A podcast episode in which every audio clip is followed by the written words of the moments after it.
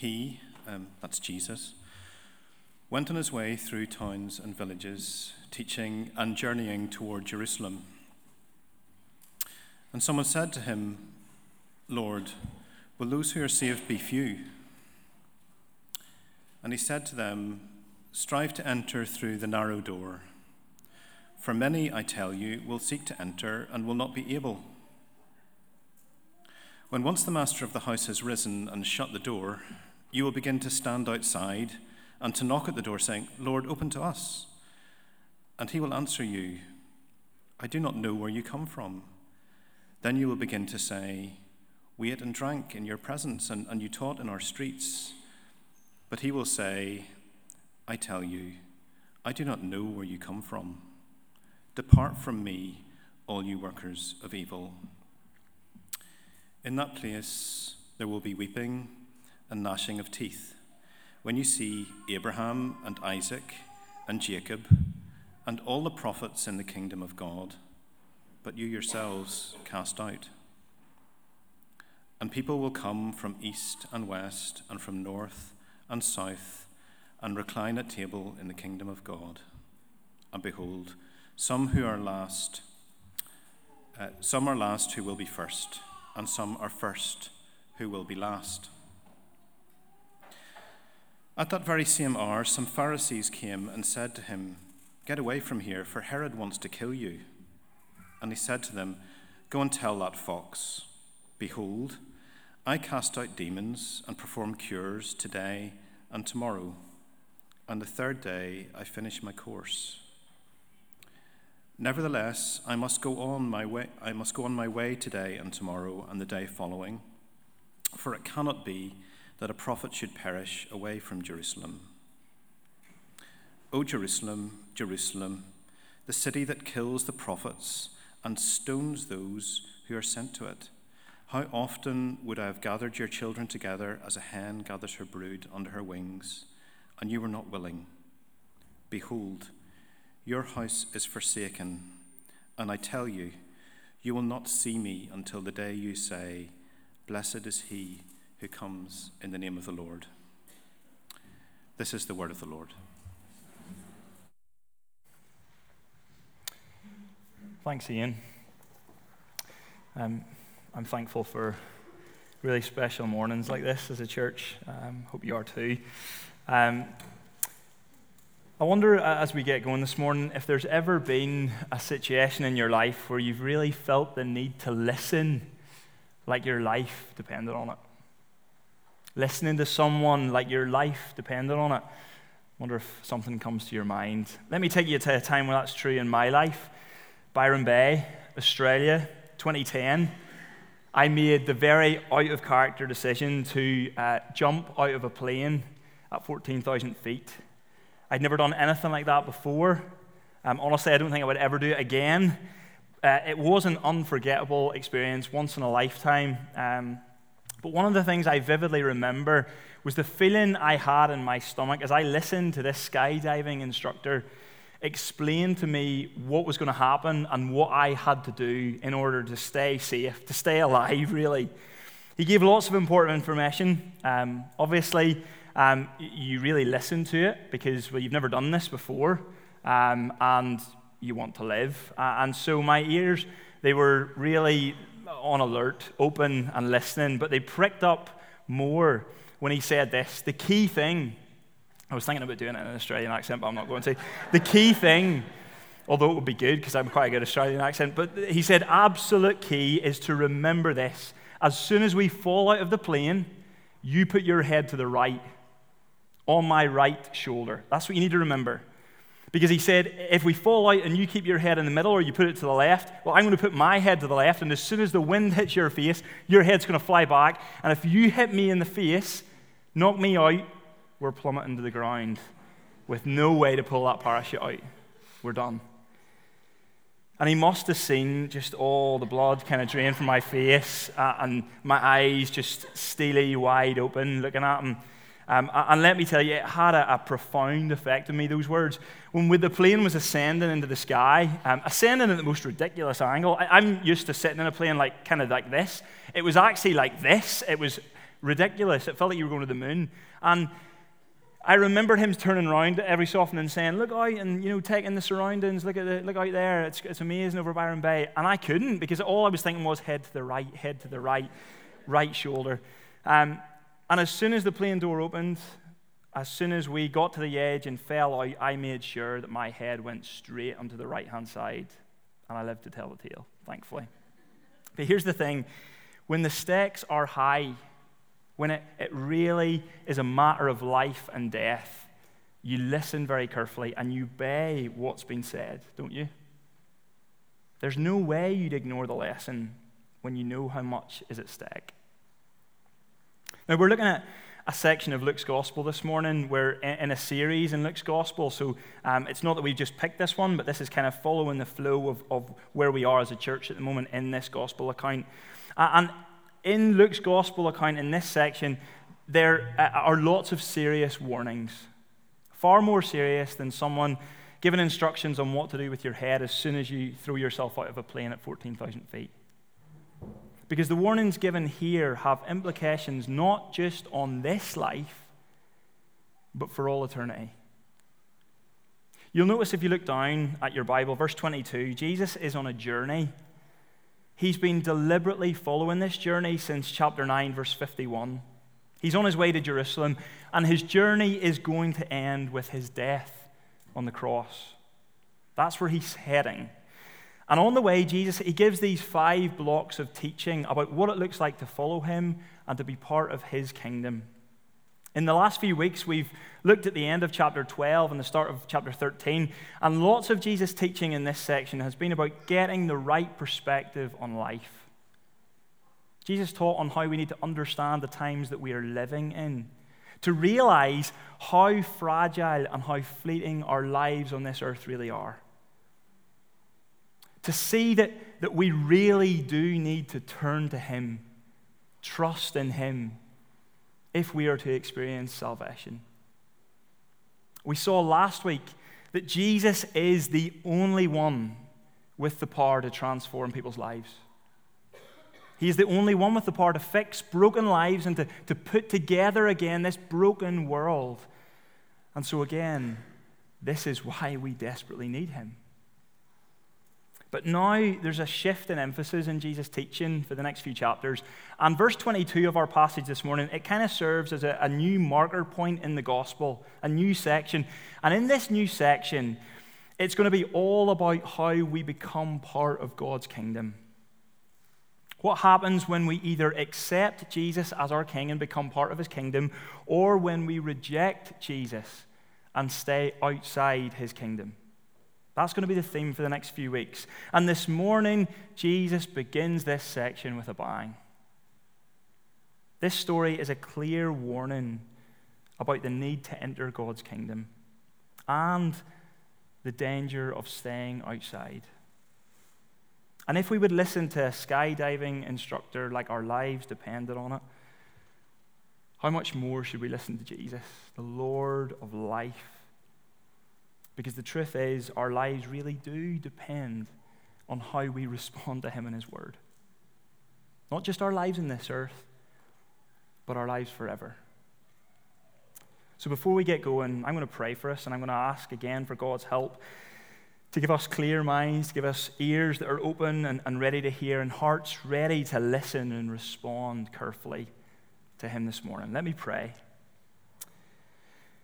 Father, we realize that your son Jesus has really serious things to say to us.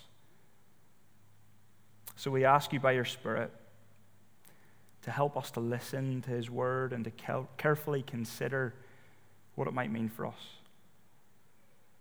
Lord, would you give us this morning a spirit of humility so that we might respond to you in the way that we should? I pray this in Jesus' name. Amen. Now, we're going to look at these uh, verses together under three headings.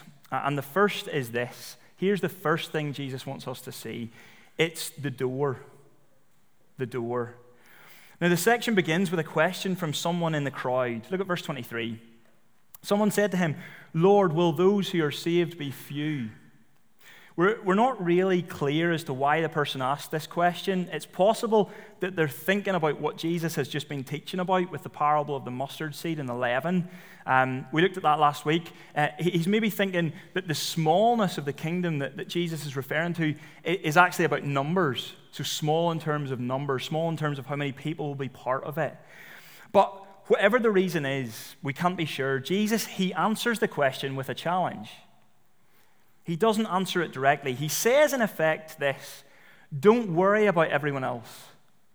Make sure you are saved. Make sure you are part of God's kingdom. So, how do we do that? Well, the picture Jesus paints is of a door entering into a house. Look what he says, verse 24 Strive to enter through the narrow door. For many, I tell you, will seek to enter and will not be able. That word strive, in the original, in the Greek, it's a word that's used to almost refer to, uh, you know, in, in wrestling in ancient times, it was that kind of agonizing, striving. That's where we get the word agonize from, There's this word actually, strive. It's the picture of someone who's striving, agonizing towards the finish line in the, the Stormont at Parkrun on a Saturday morning. It's that sort of making great effort. That's what Jesus is talking about. Will you strive? Will you agonize to make sure that you get your eternal future sorted out? Because it matters that much. Where you stand before God, it really is what matters most in life. Whether we are in His kingdom or outside His kingdom, that should be our number one priority. And that's why Jesus is warning here strive Make every effort, another version says. Make every effort to enter God's kingdom. Now, Jesus isn't saying, make every effort to earn your place in God's kingdom.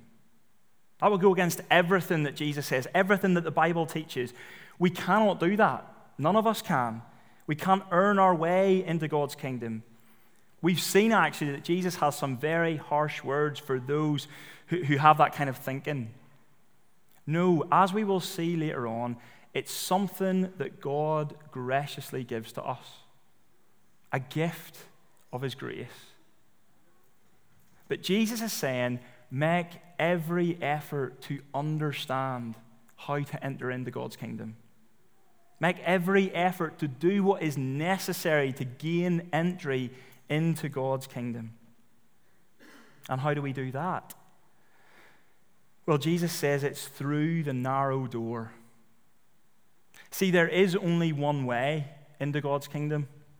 There's only one point of entry, one way to be saved. And it's narrow in the sense that it requires being deliberate. It requires saying yes, in that sense, to going that way, intentionality. If it was a broad way, well, you could almost sort of fall into it without knowing. You could just kind of be walking and stumble in without realizing it. But that's not the picture here at all. Think of it like this um, think of how you might gain entry to some countries in Europe. Uh, if you're in somewhere like Switzerland and if you're walking in the Alps, you can actually stumble without realizing it into other countries. So you can walk across the border into Austria. You can walk across the border into Italy, not even intending to do that. But if you want to get into other countries, countries maybe like the UK, by and large, you need a passport and you need to go through a, a specific point of entry. The door is narrow in that sense, not broad. You have to deliberately go through a specific point. And it's like that with God's kingdom. There is only one point of entry, one narrow door. And that door is Jesus Christ. Elsewhere in the Gospels, Jesus, he used another uh, entry kind of analogy to describe himself as the door or the gate to the sheep pen. He says this I am the door to the sheep pen. Whoever enters through me will be saved. See, the Bible is clear. The way to enter into God's kingdom is through Jesus Christ and Jesus Christ alone. The way to experience the blessing of being one of God's people is through Jesus Christ and Him alone. The way to enjoy heaven with God for all eternity is through Jesus Christ and Him alone. He is the only way. There is no other door. Jesus is unique.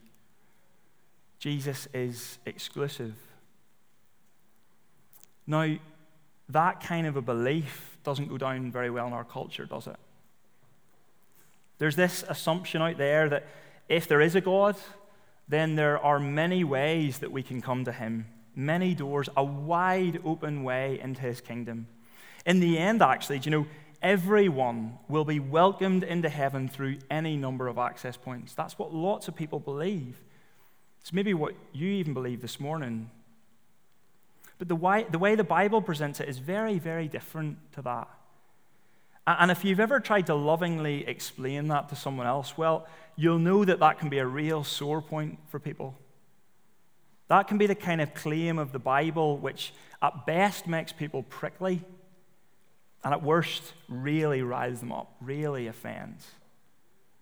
Because if we believe this to be true, what Jesus is saying here, that, that Jesus is the only way into God's, God's kingdom, then by definition, we are saying that others are, therefore wrong in what they believe.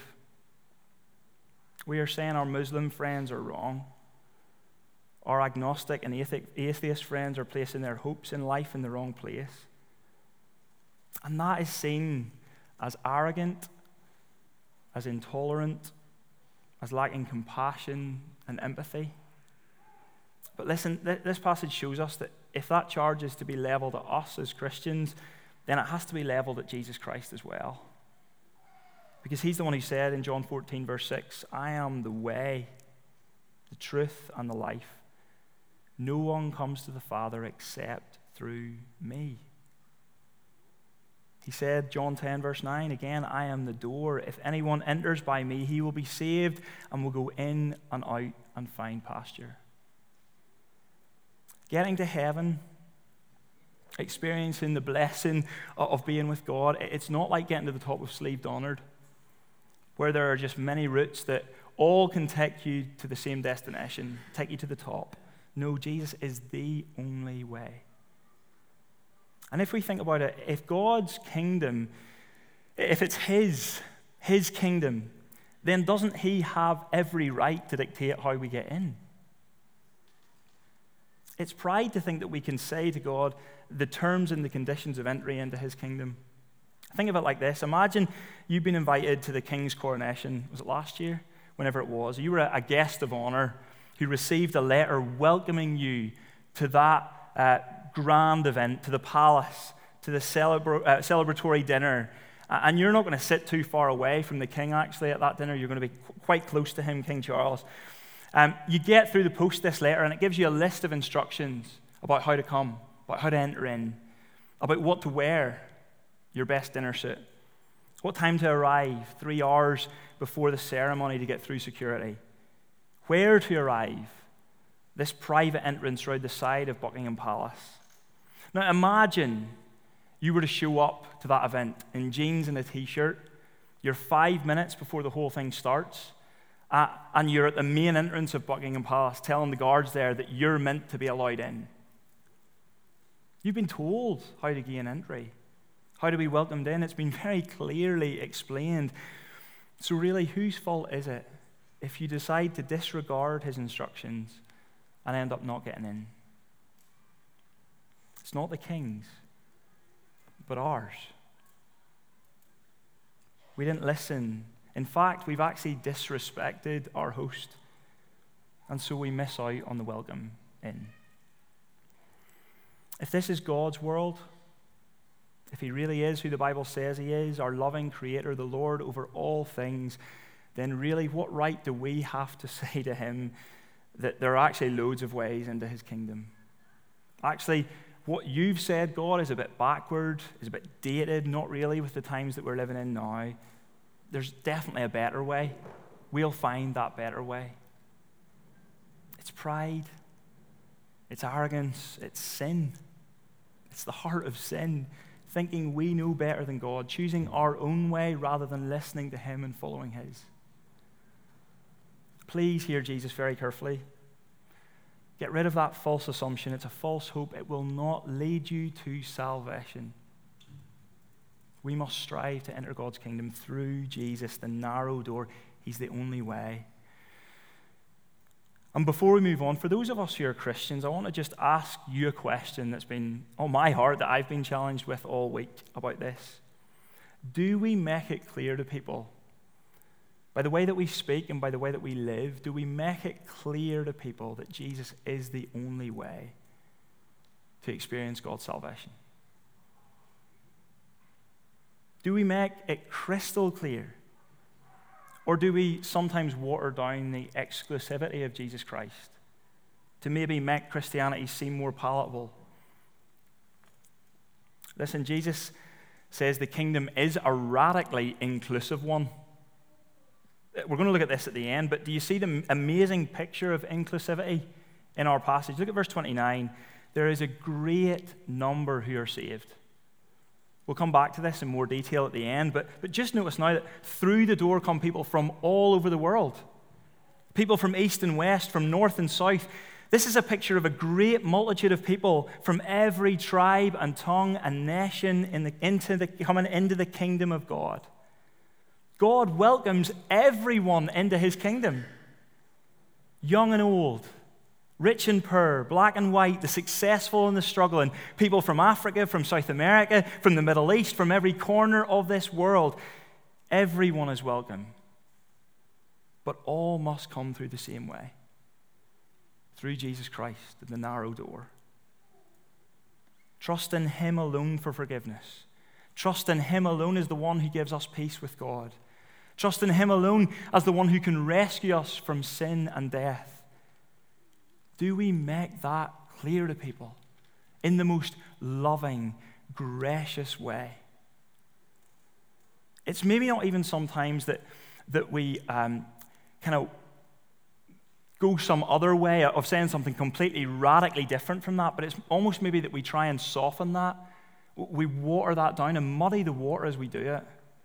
We give people a, a false impression, actually, that, that living a good, upright, moral life, that it is what makes us right with God. That's what classes us as being in his kingdom. No, it's Jesus Christ and him alone. Attending a church, giving, serving, we, we maybe make it out that those are the things that save us. It's not, it's Jesus Christ and him alone. I was thinking about with our parents and our children. We've been dedicating our, uh, some children this morning how do we as parents communicate the gospel and this truth to our children that Jesus is the only way to salvation? Do we as parents show our children that we need Jesus just as much as they do? We need his forgiveness just as much as they do. We need his help just as much as they do. Jesus is the only way. He is both radically exclusive but also don't miss how radically inclusive he is as well. This is a kingdom that is open to all, but only if we enter through Jesus, the narrow door. Secondly, Jesus explains the decision. The decision. And I think we could sum up this, the decision in this way, and I'm going to say it slowly and carefully so that we really get what I mean here. Gaining entry into the kingdom of God is based on wholehearted acceptance of Jesus and his teaching not passing acquaintance. Let me say it again. Gaining entry into the kingdom of God is based on wholehearted acceptance of Jesus and his teaching, not passing acquaintance. It's not knowing about Jesus that matters, it's knowing Jesus personally that matters. Let me read verse 24. Strive to enter through the narrow door, for many, I tell you, will seek to enter and will not be able. When once the master of the house has risen and shut the door, and you begin to stand outside and to knock at the door, saying, Lord, open to us, then he will answer you, I do not know where you come from. Then you will begin to say, We ate and drank in your presence, and you taught in our streets. But he will say, I tell you, I do not know where you come from. Depart from me, all you workers of evil. In that place there will be weeping and gnashing of teeth when you see Abraham and Isaac and Jacob and all the prophets in the kingdom of God, but you yourselves cast out. So in Jesus' story, there comes a time when the householder he closes the door, and there are some who come to the party late, and they stand outside the door knocking, asking, "Let us in." But look what the householder Jesus he says. I do not know where you come from. I don't know you. Come on, Jesus. We ate and we drank in your presence. We listened to you preaching in our streets. Some of us even had you round for dinner. Surely you remember us. Jesus says, No, I don't know you.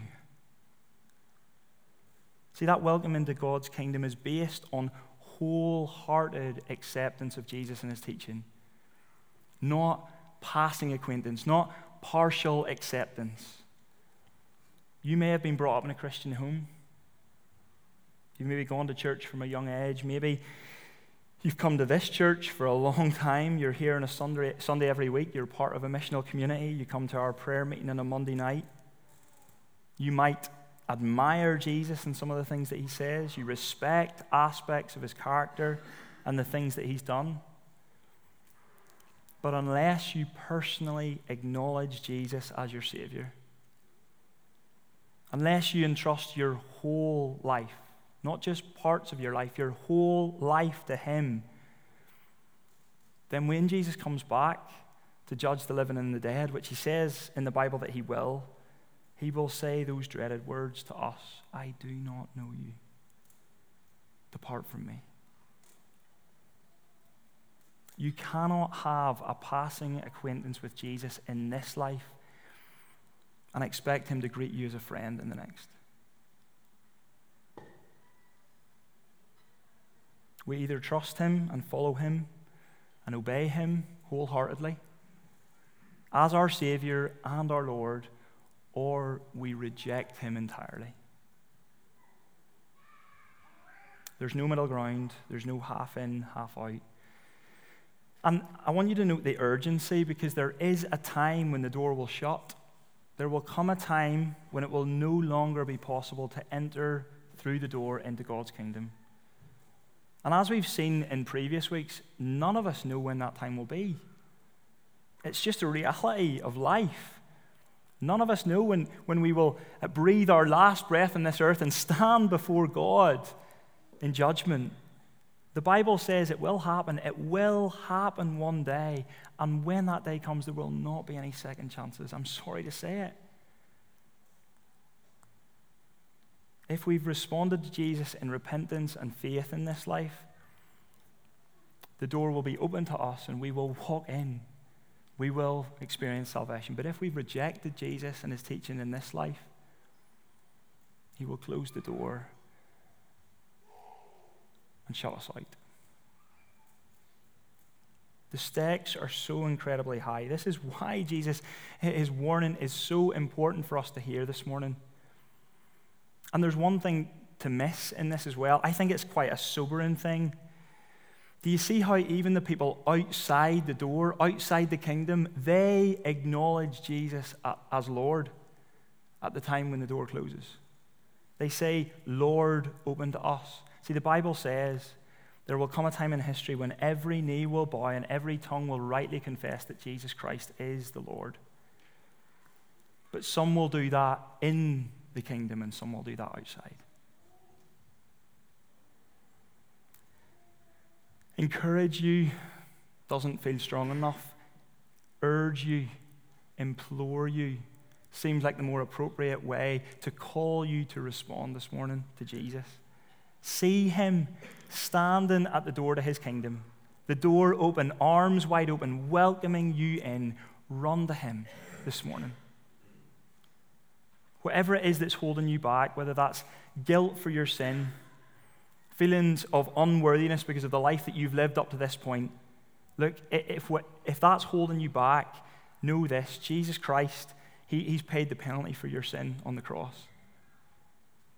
You want to know how much Jesus loves you and how He cares for you? He died for you, to welcome you in. That's how much He loves you. That's how much He wants you to be part of His kingdom forever. Maybe what's keeping you back is this, you know, I'll get to it one day kind of attitude. When things have settled down in my job, in my life, when I've settled down with a husband or a wife, when I've lived my life my way for a bit longer, uh, then I'll come. After that, I'll come and I'll make every effort to enter in.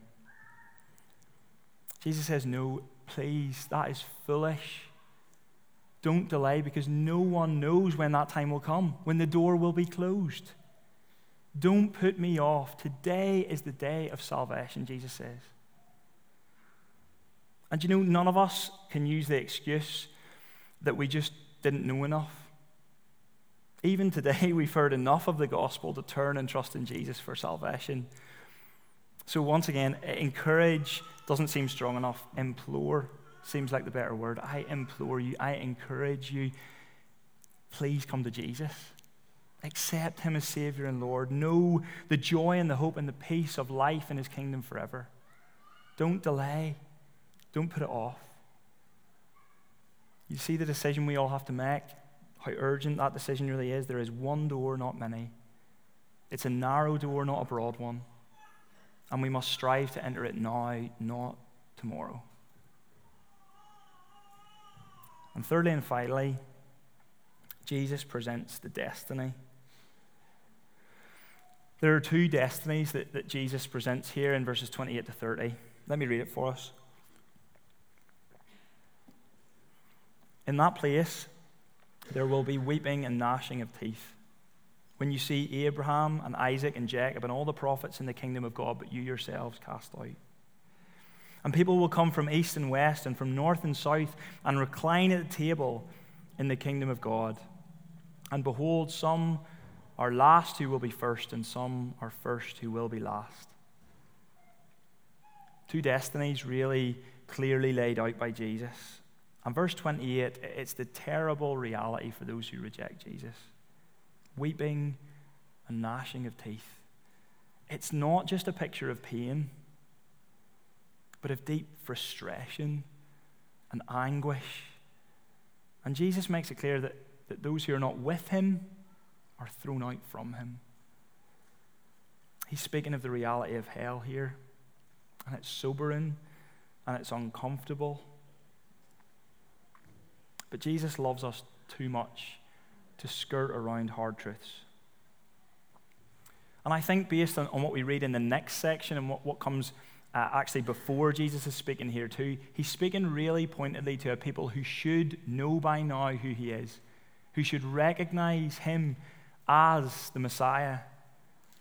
He's speaking to Jewish listeners people who were the religious leaders and the Jewish people in the crowd who'd seen enough and heard enough of his teaching, it's another warning to them to not keep their distance from him any longer. They were the people who mistakenly saw themselves as the in crowd, part of God's kingdom already. They were the, the chosen people, obviously, right with God by virtue of their lineage. But Jesus makes it, it so clear your birth, your heritage, your passing acquaintance, your interested observations, they make no difference in whether you're in or out. You're in or out based solely on your response to me.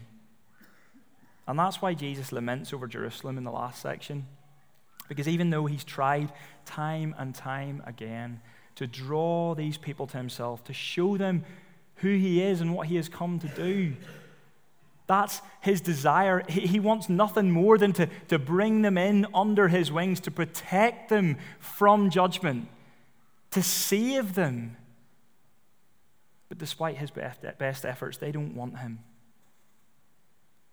They don't think they need him.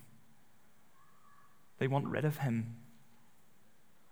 Jesus is in deep sorrow for those who rejected him. He's not saying any of these things out of anger or frustration or irritation. These warnings spring from the deep love of Jesus Christ. Do you see that's his heart for you this morning? As he says this words to all of us, these words to all of us. And notice as we finish the other destination, verse 29. People will come from east and west, and from north and south, and recline at table in the kingdom of God. And behold, some who are last will be first, and some are first who will be last. The other destiny is to be in the household with the householder, sitting round his table, enjoying his feast, with a whole picture of all these other gathered people who've been gathered in from around the globe. It's a picture of heaven. And everyone who'll be in the household of, of Jesus Christ, they won't be there because of their own merit, because of the things that they've done. They will be there because of God's grace, His astonishing kindness and mercy. None of us deserve to be there, seated around that table. But through faith in Jesus Christ, our place at the table is secure. And that's what verse 30 alludes to.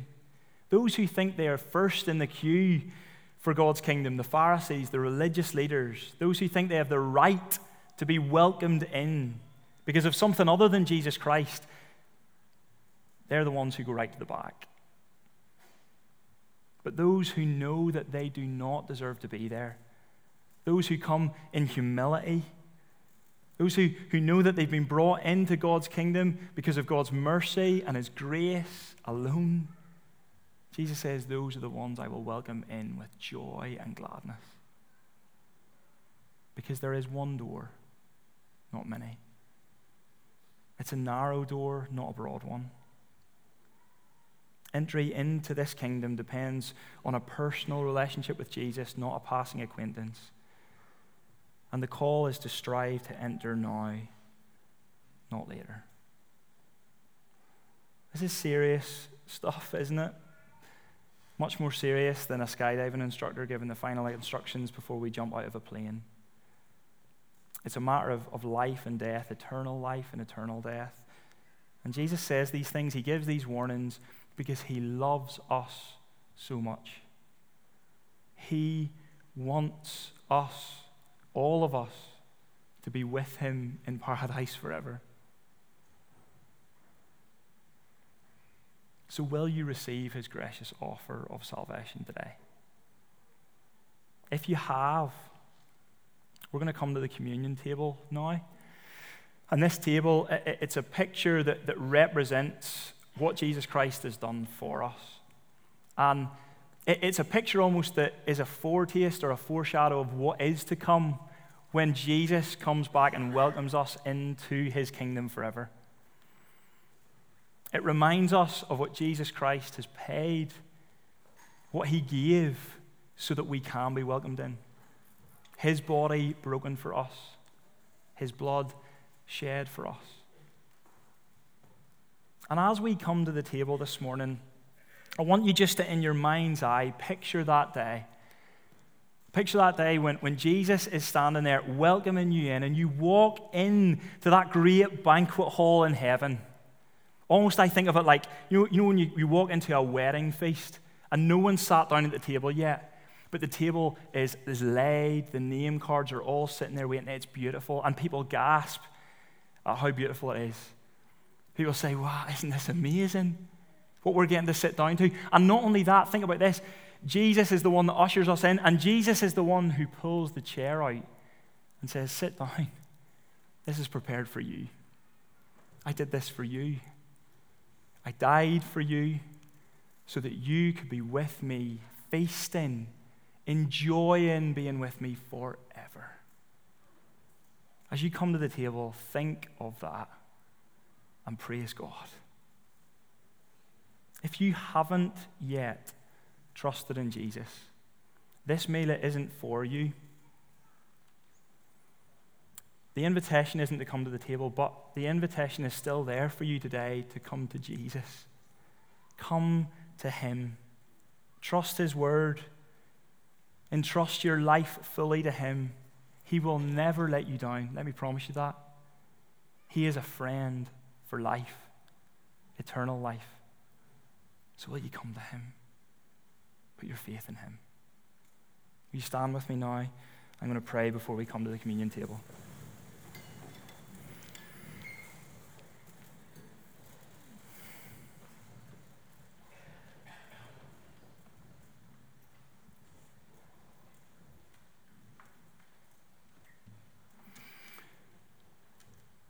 Precious Lord, we know these are, are very serious and weighty words that you give to us this morning.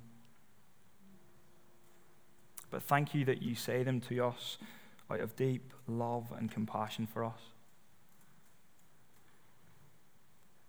Lord, thank you that your heart is for each one of us, for us, not against us. Thank you that you, you've demonstrated that truth by giving yourself to us, by giving yourself for us, dying on the cross on our behalf.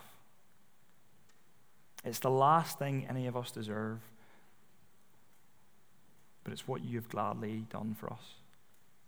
And we want to praise you for that this morning. We want to thank you. And Lord, may you help us now to respond to you in the right way. Maybe for some of us, that's responding in repentance, turning away from the way that we've been going and turning towards you. Repentance and faith, trusting in Jesus Christ. Lord, I pray that you will help us to do that if we're someone who sits in that place this morning. Lord, if we are someone who has trusted in you,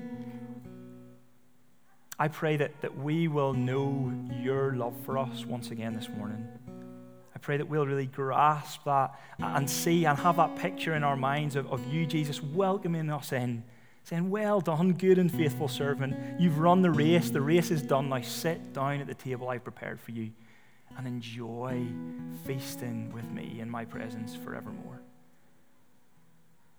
Lord, I pray you'd encourage our hearts with that this morning for whatever we're going through in life right now.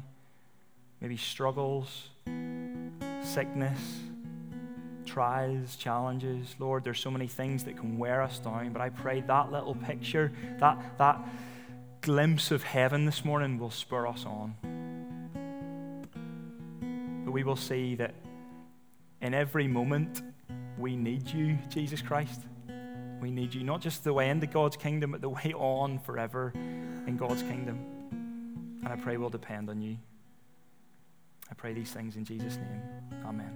Let's come to the table.